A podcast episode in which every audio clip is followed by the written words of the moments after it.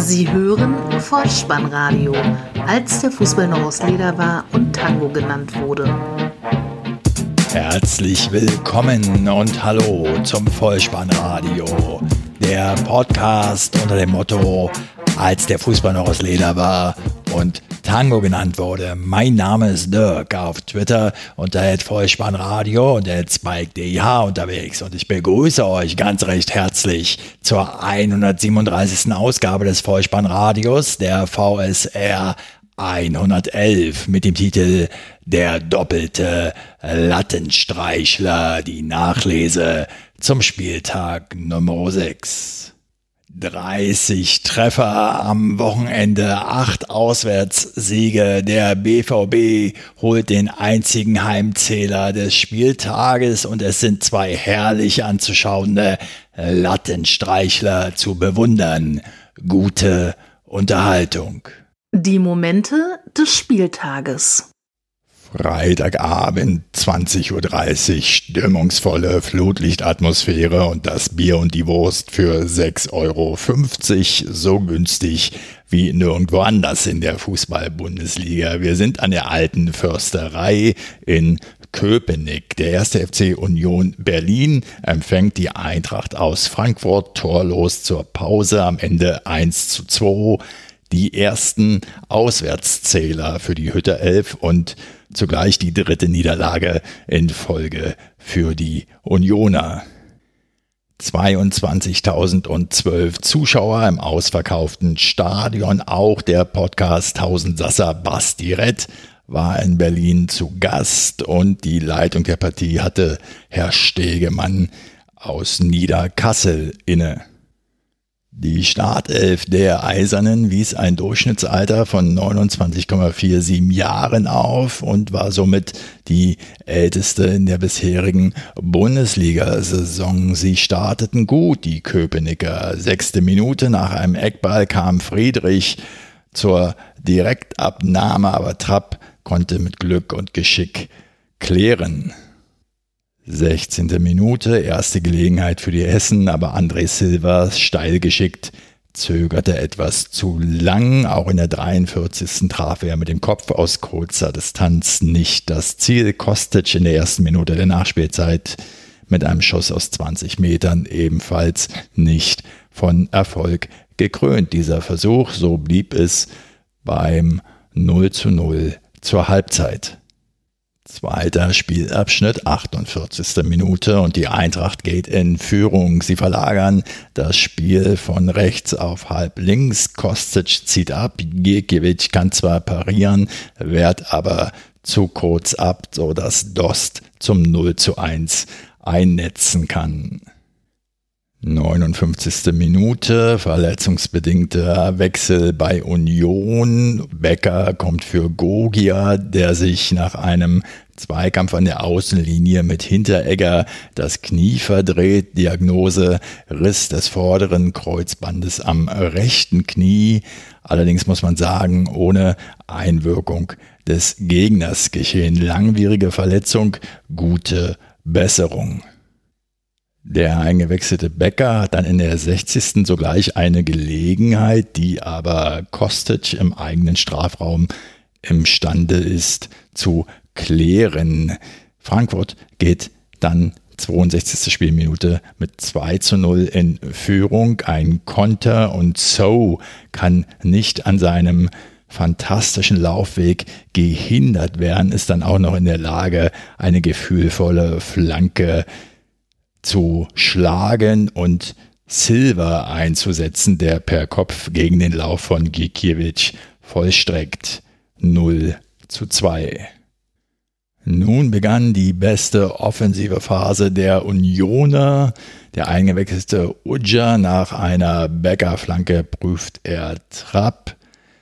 Ebenso wie eine Minute später Becker selbst mit einem Schlenzer vom Strafraumrand, erneut Trapp mit einer Glanzparade. Der Anschlusstreffer dann aber doch noch wieder die Kombination Becker-Udja und letzterer mit Direktabnahme zum Anschlusstreffer. 86. Minute, 1:2, und noch eine Anmerkung zum Bierpreis an der alten Försterei. Der Gerstensaft, der dort ausgeschenkt wird, den gab es für 45 Cent vor einigen Tagen, der halbe Liter bei einer großen Einzelhandelskette. Das nur, um mal den Preis ins Verhältnis zu setzen.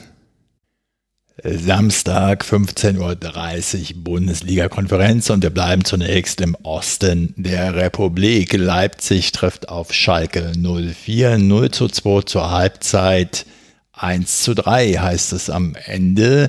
Der Schiedsrichter Herr Gräfe aus Berlin, 42.146 Zuschauer und das Auswärtsteam mit Matondo in der Startelf. Saisondebüt. Erste Gelegenheiten für die Hausherren. Sabitzer 15. mit einem Lattenkracher, 16. eine Dreifachchance. Forsberg, Sabitzer, Mukiele, kein Treffer.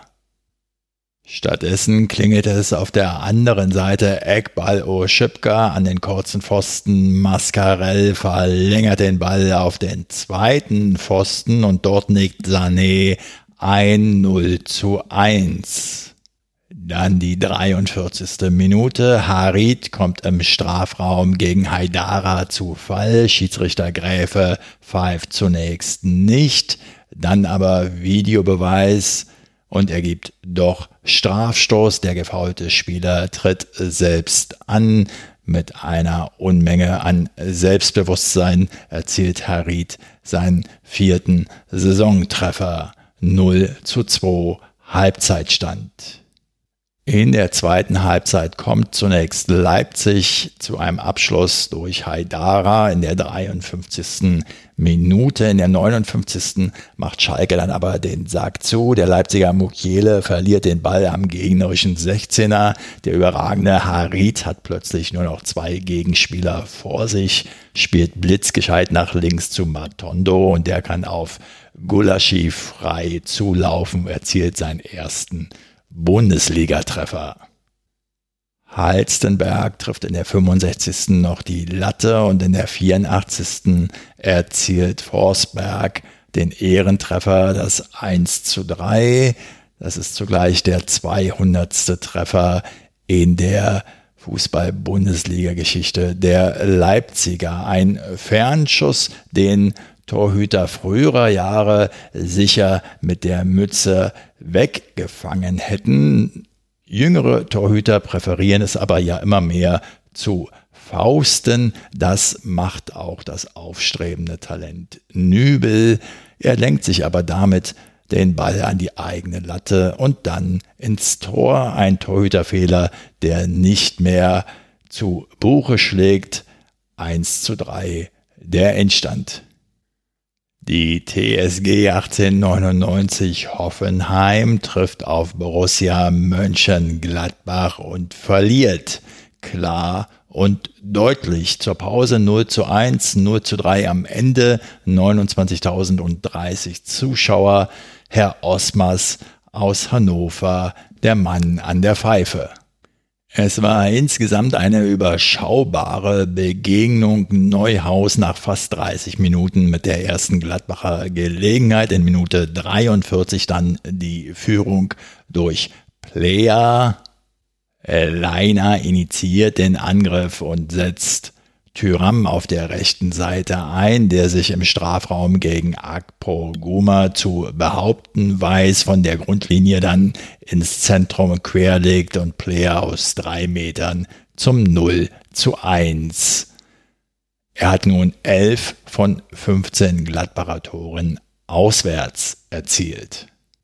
65. Spielminute, Konter der Fohlenelf. Die beteiligten Personen sind vom 0:1 noch wohl bekannt. Ein Abschlag von Baumann landet letztlich bei Leiner, der Thuram einsetzt und der setzt sich erneut gegen seinen Gegenspieler Akpoguma durch, schließt aus 11 Metern ins rechte Eck ab.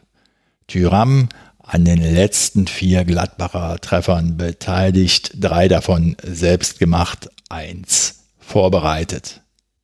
Den Schlusspunkt setzt dann Neuhaus mit seinem Treffer zum 0:3. Nach einem starken Zuspiel von Player läuft er auf Baumann zu und kann diesen überwinden.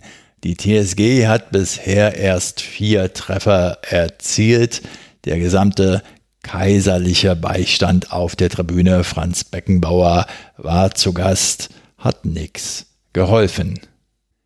Der erste FSV Mainz 05 trifft auf den VfL Wolfsburg 0:1 zur Pause, so hieß es auch nach 90 gespielten Minuten. 24.303 Zuschauer und Herr Felix Brüch aus München war der Referee dieser Begegnung, die nur ein Tor aufzuweisen hatte, bereits gefallen in Spielminute 9.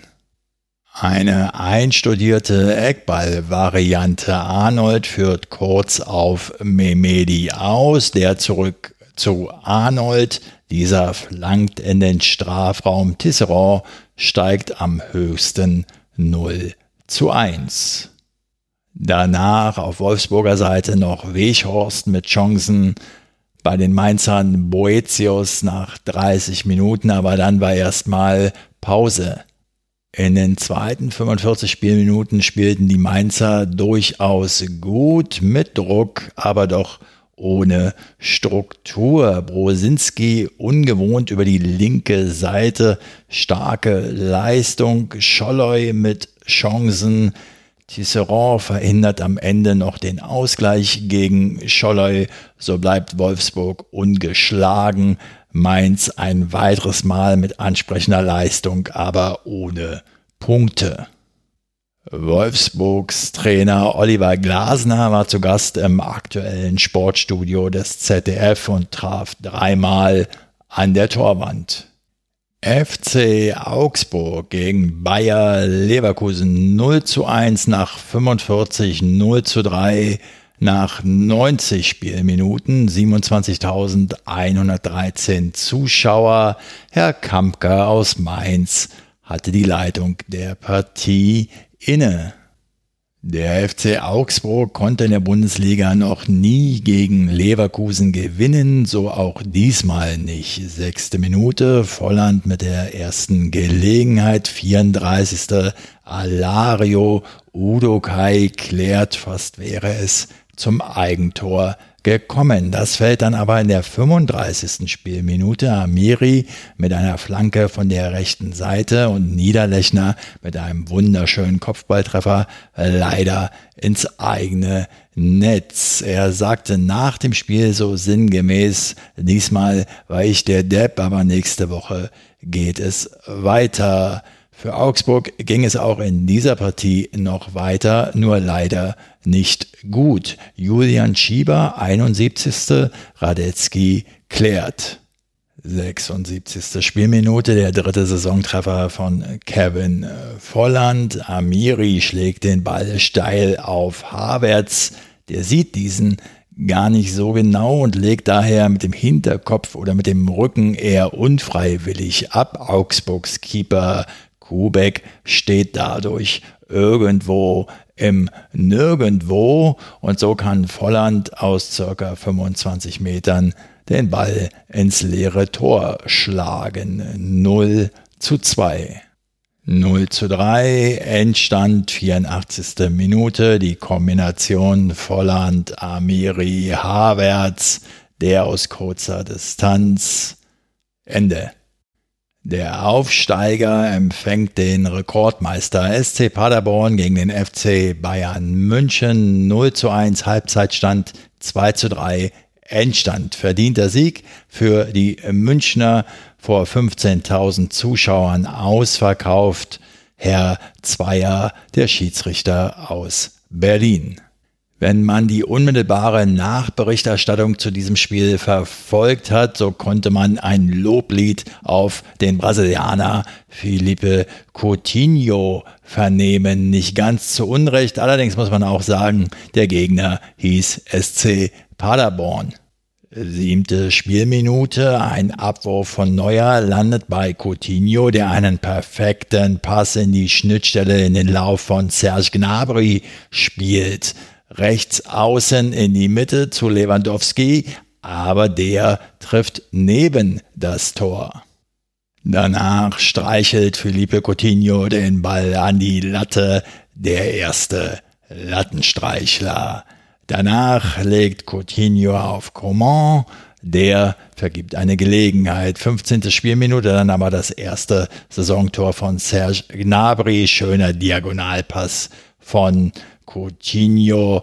Huth kommt nicht rechtzeitig zum Ball der Paderborner Keepers, sodass Serge Gnabry vom rechten Fünfereck über die Linie schieben kann. 0:1.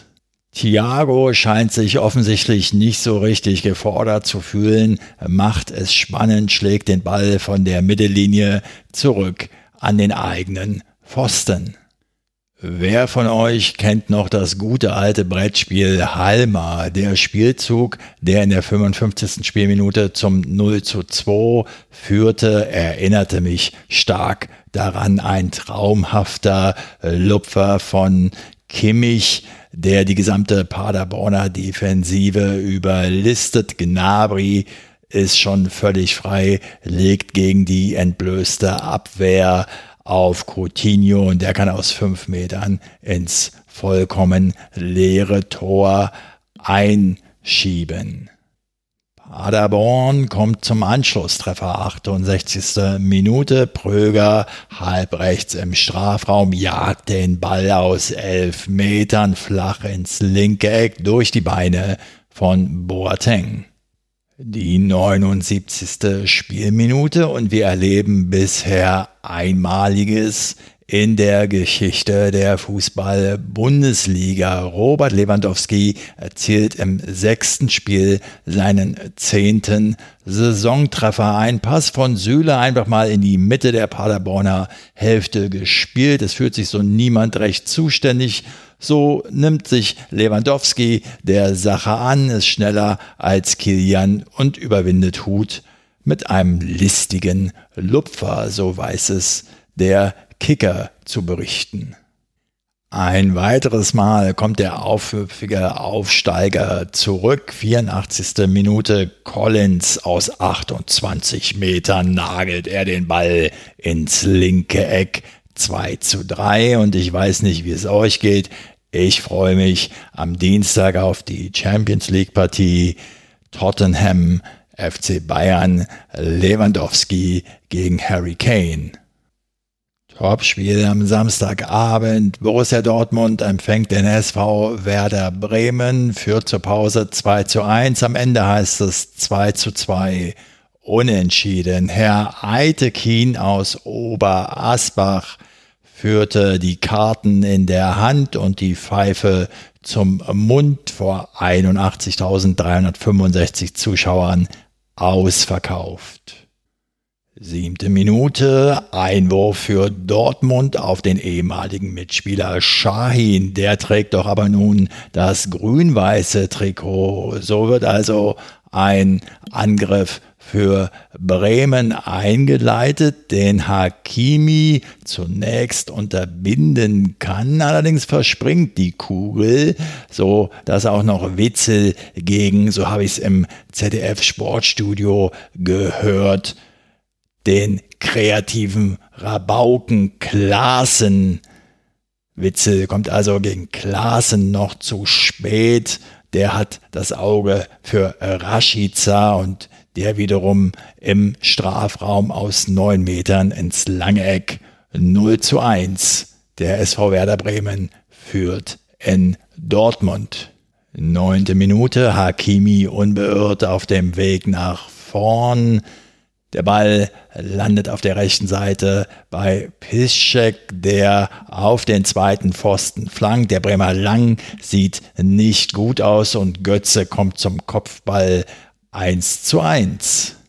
Sancho und Hazard in der Folge mit Gelegenheiten nach 30 Minuten 70% Ballbesitz für Schwarz-Gelb.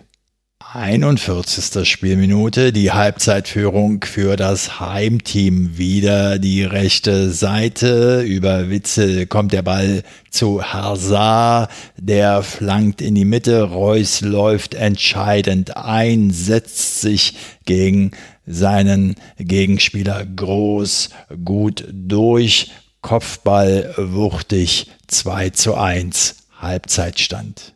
Mo Dahoud hat in der Folge noch die Gelegenheit, die Führung auszubauen, scheitert aber an Pavlenka in der zweiten Halbzeit, 56. Spielminute, Eckball für die Weserstädter, kurz auf Sargent, Weigel ist nicht da, so muss Reus in das Duell und verliert dieses. Sargent verlängert den Ball am linken Fünfer-Eck lang und findet dort den Torschützen Friedel. Aus kurzer Distanz muss dieser nur noch einnicken, 2:2.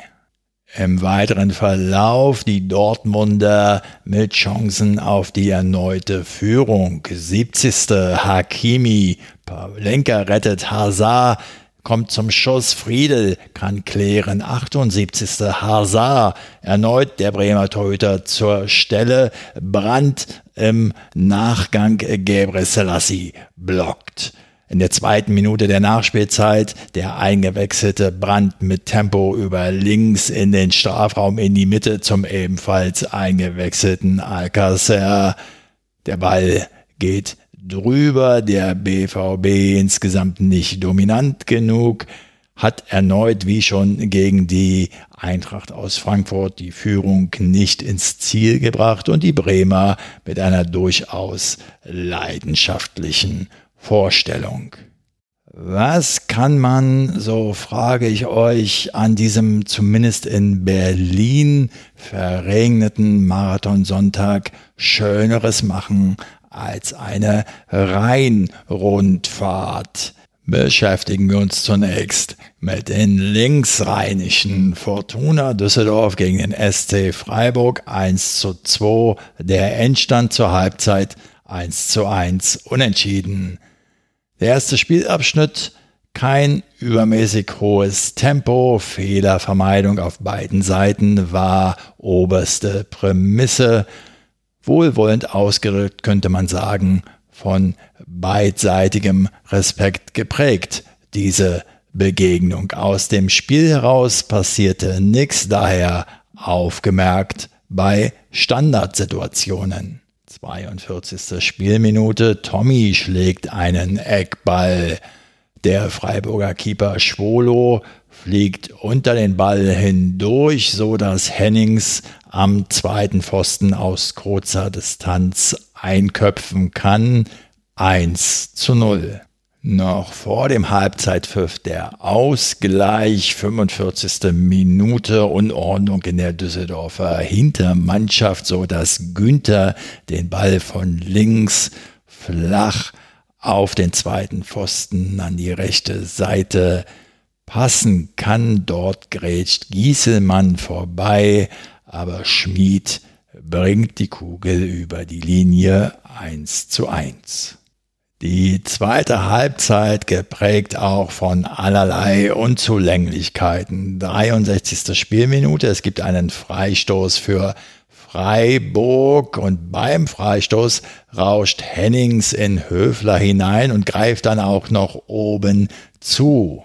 Der Videoassistent greift ein, der Schiedsrichter schaut sich das Ganze nochmal an und gibt dann Strafstoß für Freiburg, den Höhler allerdings vergibt. Es bleibt beim Remis.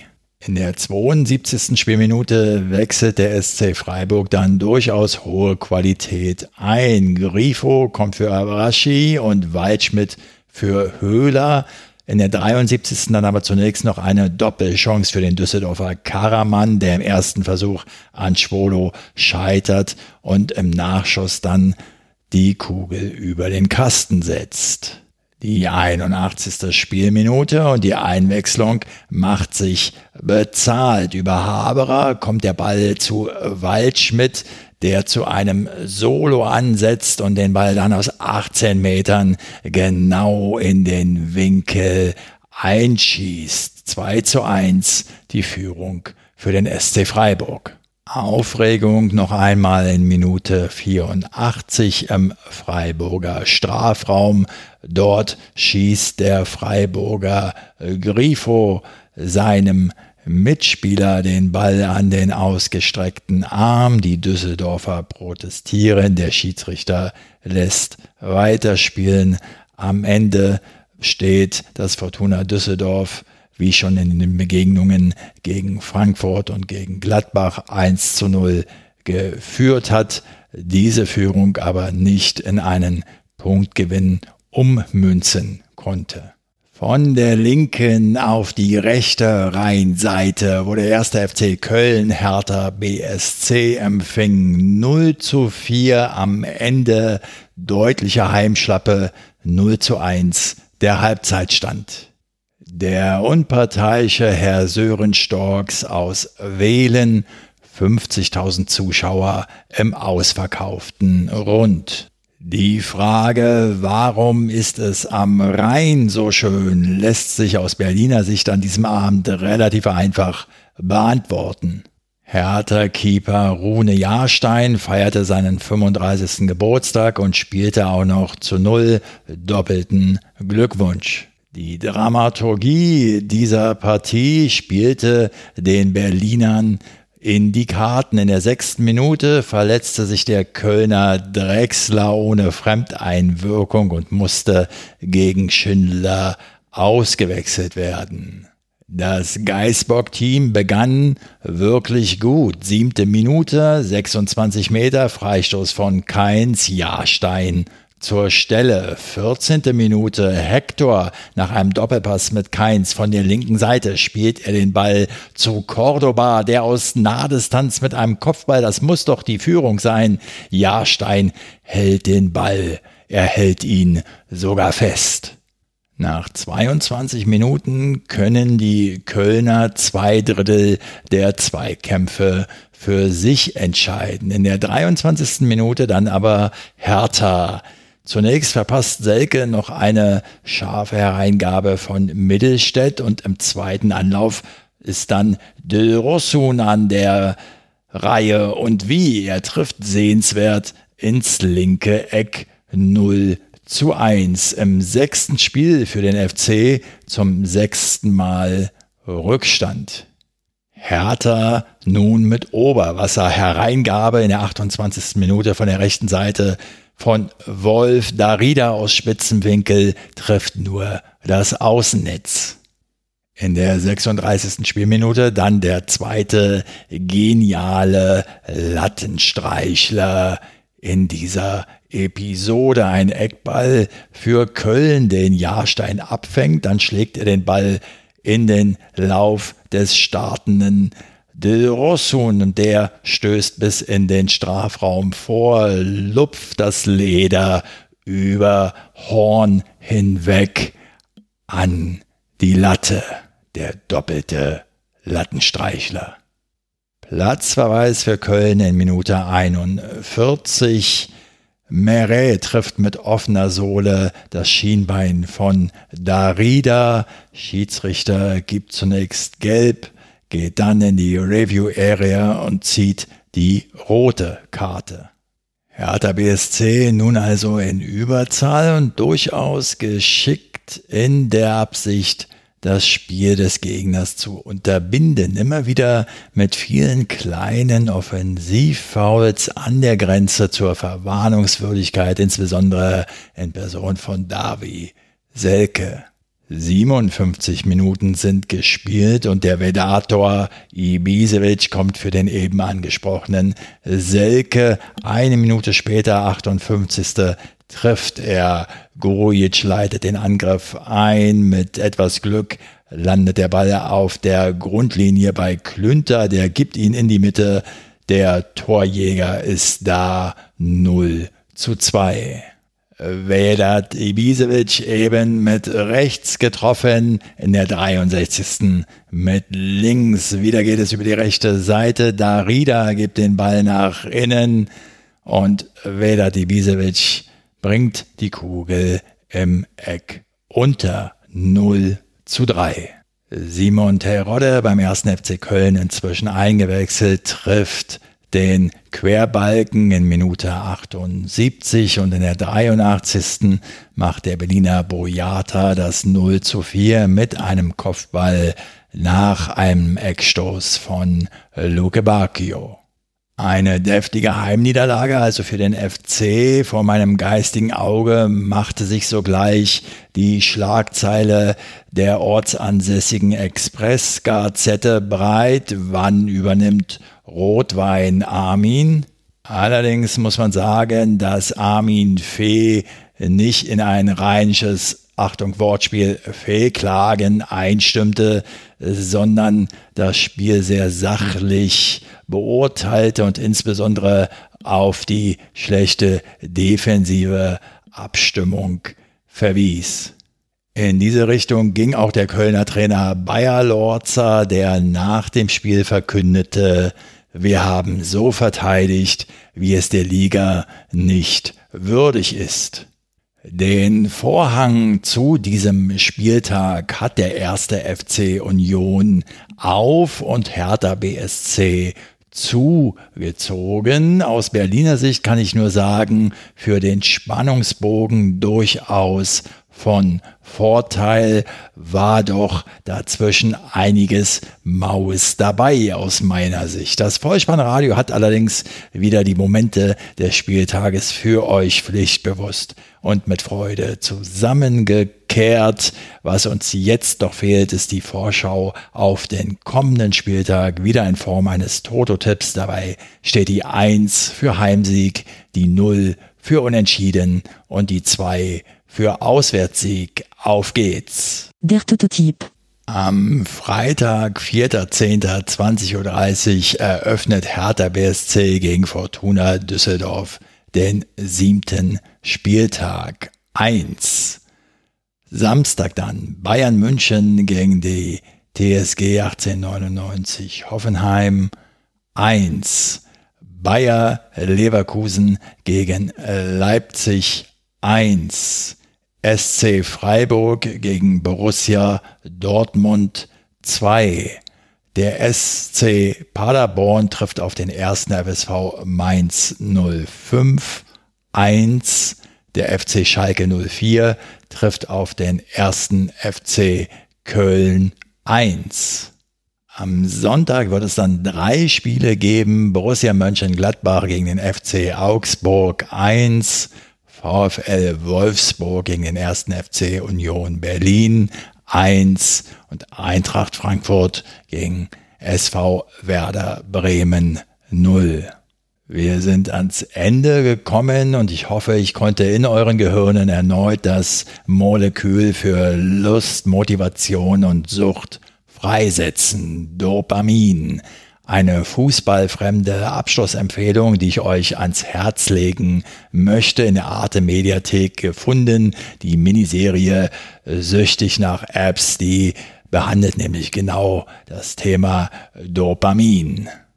Eine Empfehlung, der ihr guten Herzens folgen könnt, ebenso wie dem Vollspannradio auf Twitter. Abonniert diesen Podcast, denn so verpasst ihr keine weitere Episode und empfehlt das Vollspannradio gerne immer weiter. Ich bedanke mich für eure Zeit, für eure Aufmerksamkeit und verabschiede mich auch heute wieder mit dem Hinweis für den Fall, dass ihr die Kugel mal wieder im Netz unterbringen wollt. Kopf, Innenseite, Außenriss und Hacke. Nein, nur mit dem Vollspann. Geht da rein. Vielen Dank. Ciao. Sie hörten Vollspannradio. Vollspannradio. Vollspannradio. Vollspannradio. Vollspannradio. Vollspannradio.